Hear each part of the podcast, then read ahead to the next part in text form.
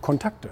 Also es ist ja nicht nur eine reine Spaßveranstaltung, sondern man, man baut Kontakte auf, jemand sagt, ach du Mensch, übrigens, ich hätte mal eine Geschäftsanfrage und so weiter. Ähm, äh, das, also das lohnt sich letztendlich immer.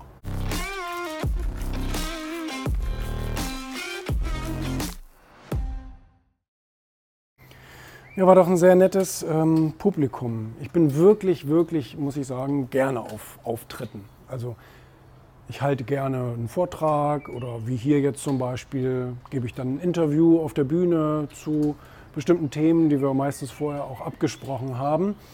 Und ähm, mich fragen übrigens sehr, sehr viele, wie kommst du denn überhaupt an die Auftritte ran?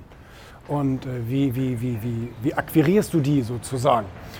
Und da muss ich leider immer ganz hochnäsig antworten, dass ich die überhaupt nicht akquiriere, sondern ich kriege halt, jeden Tag wäre übertrieben, aber ständig Anfragen von wegen, Mensch, Julian, wir kennen ja deine Videos, wir kennen ja deinen anderen Auftritt oder bla bla bla, wie auch immer, dein Magazin oder Magazine. Ähm, könntest du bei uns oder würdest du bei uns auf die Bühne kommen?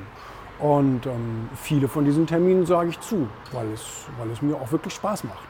Also, ne, das, dann geht man runter, dann interagiert man noch so ein bisschen mit den Leuten aus dem Publikum, die dann vielleicht auf einen zukommen und so, die wollen nochmal ein Foto machen oder wie auch immer.